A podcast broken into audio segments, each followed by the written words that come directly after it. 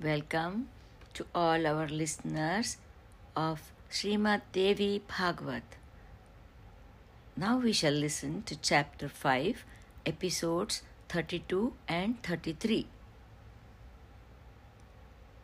Here, Raja Surat and Vaishya Samadhis stay at Muni Sumedha's ashram.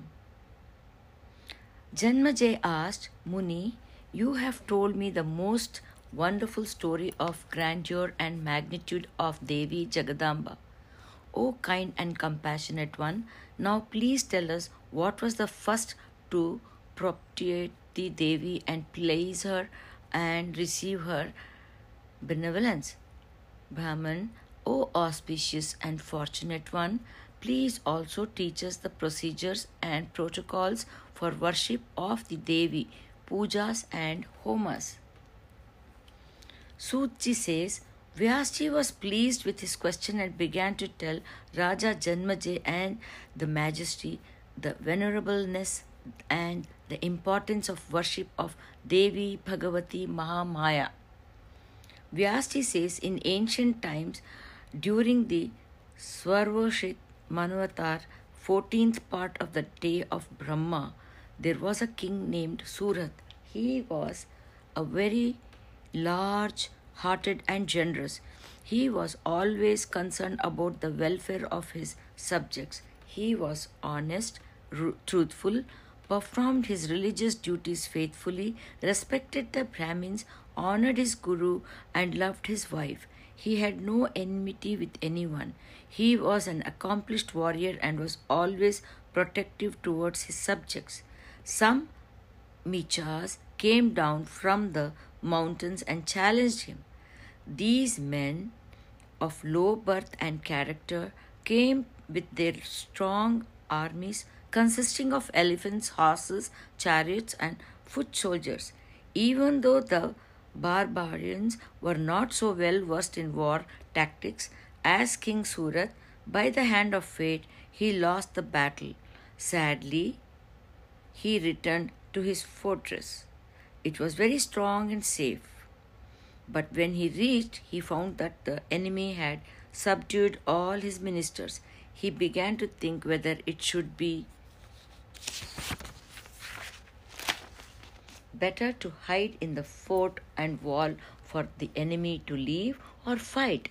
There was no use discussing with the ministers as they had already gone over to the enemy camp. In fact, he feared that they would betray him and hand him over to the enemy. These dim witted ministers could easily be bribed. For the sake of wealth, a greedy man will betray his father, brother, friend, relation, guru, and even a Brahmin. My unprincipled ministers have gone over to the enemy camp. I can never trust them again. Greatly saddened, King Surat got on to his horse and rode out of his kingdom. He had no attendant with him. He found himself in a dense forest. He remembered that at that distance of three yojas there was the holy ashram of the famous Tapasvi Muni Sumedha. He went there. The beautiful ashram was situated on the banks of a river. It was surrounded by trees, and birds flew freely without fear of being shot. The sweet notes of the koel mingled with the chanting of the students. Hundreds of deer roamed. The gardens were filled with fruits and flowering plants.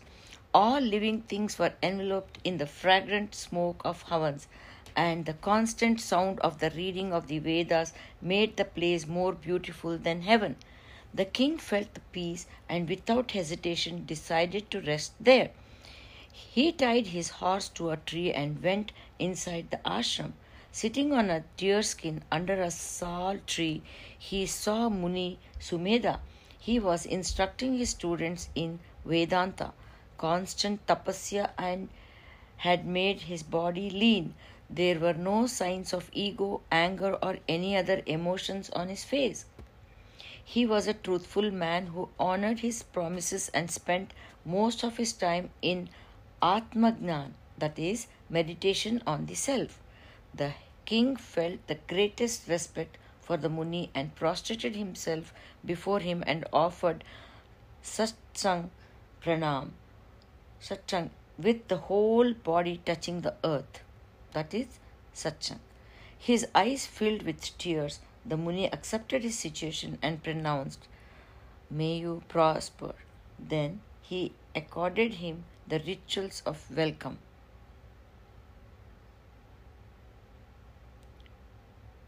Water to wash the feet, water to rinse the mouth, water to drink, and seasonal fruits. Then he inquired his name, the place from which he had come, and the reason why he looked so perturbed. Tell me the purpose of your visit. Even if your desire is impracticable, I will try to help you. The king said, I am Surat, and I am a king. I have just been defeated by the enemy.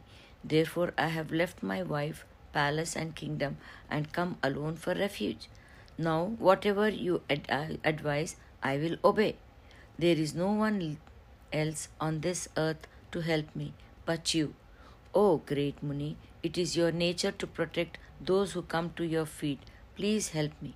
Muni Sumedha said, Maharaj, please stay here and have no fear. Tapasya is so powerful that even the strongest enemy will not be able to come here. Violence is forbidden here. You must now live like an ascetic. You will live on thin rice, fruits, and tubers. Vyasji says, the Muni's words pacified the king. He lived a very frugal and holy life in the ashram. One day he suddenly became depressed. He thought of his palace and his family. They, these mlechhas who have low desires have snatched away my kingdom. They must certainly be troubling my subjects. My elephants and horses must be starving with inadequate food and water and cruel treatment. All my subjects whom I nurtured must now be ill treated by the enemy. All the wealth of my kingdom must now be going to the gambling dens and liquor shops. King Surat was sitting under a tree and sinking into sadness and despair when a trader arrived there. He sat beside the king. The king asked him, Who are you and what was brought you down alone into the forest? Anyway, do you look so sad? Tell me, when two people walk seven steps together, they form a friendship. Why do you look so sad?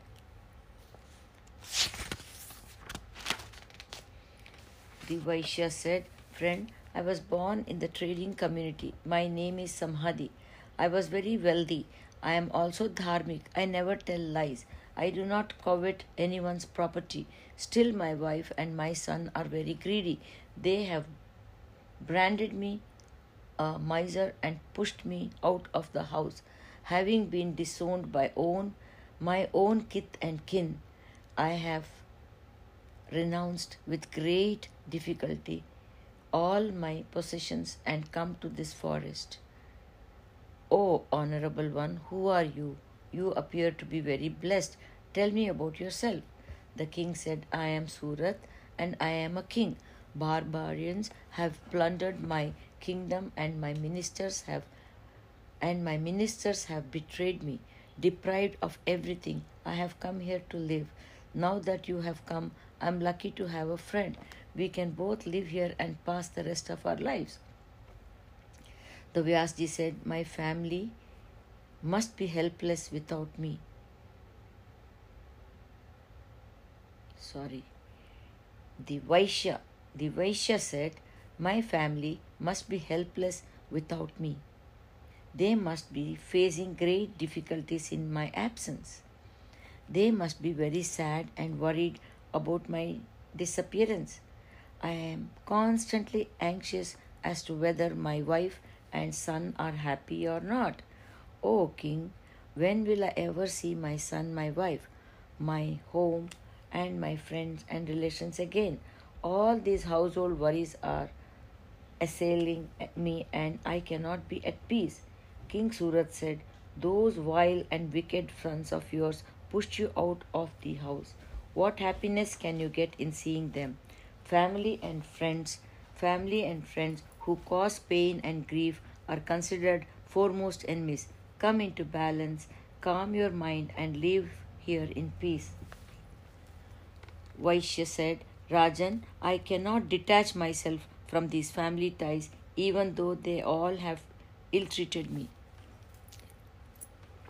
The king said, I was also worried about my kingdom and my subjects, but the Muni but the Muni is so peaceful and self satisfied. Let us go to him and ask him a remedy that will cure our sorrow.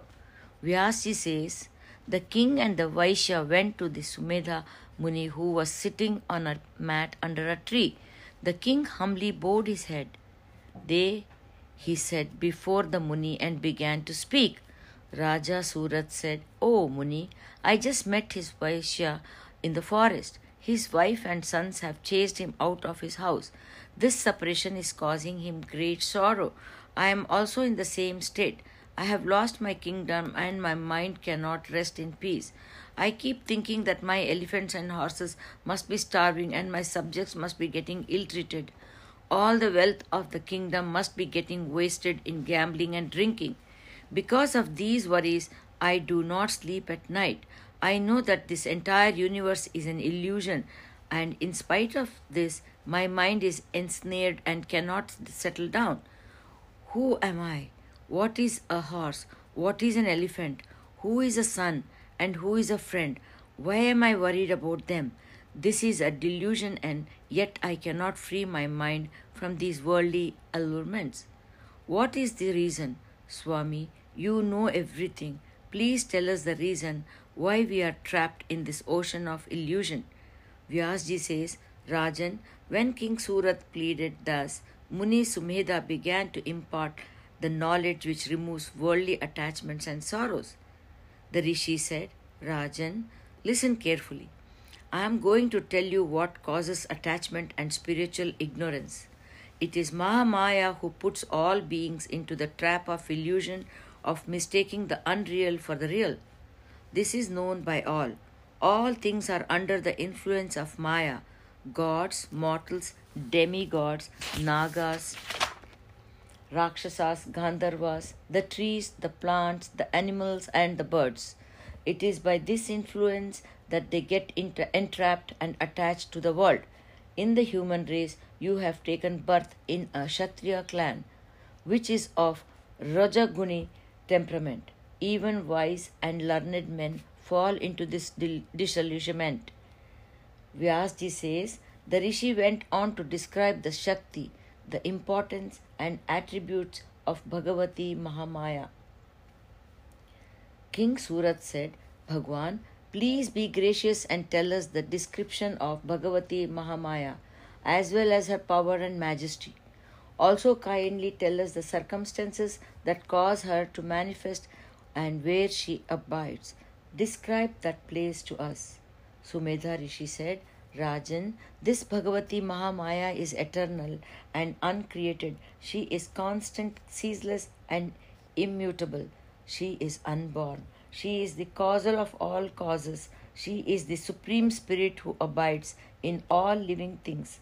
If she withdraws from consciousness, then the being becomes as lifeless because in all living things she is the attention, that is Chitta Shakti. She appears and disappears only to fulfill the prayers of the gods. When the Devas and mortals worship her and sing her praises, then to remove their sorrows and difficulties, she manifests at her own accord, and with her different Shaktis she fights with evil forces.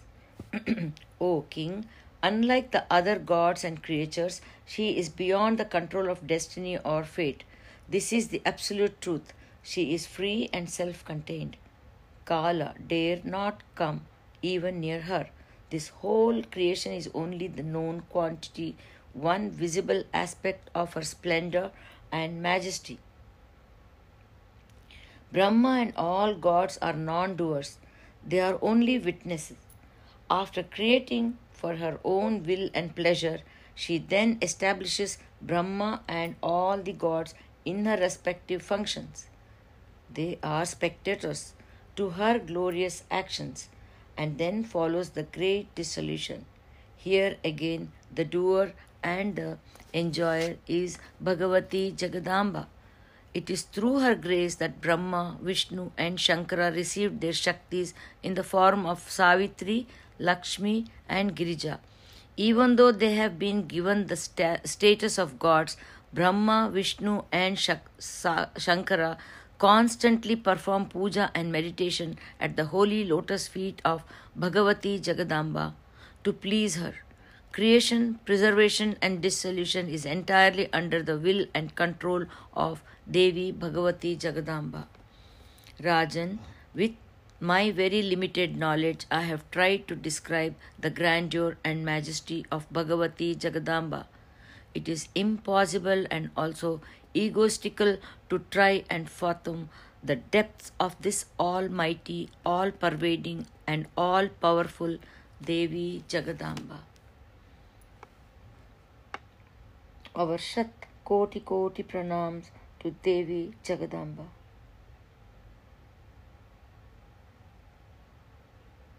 Namaste to all our listeners of Srimad Devi Bhagwat. Have a blessed day.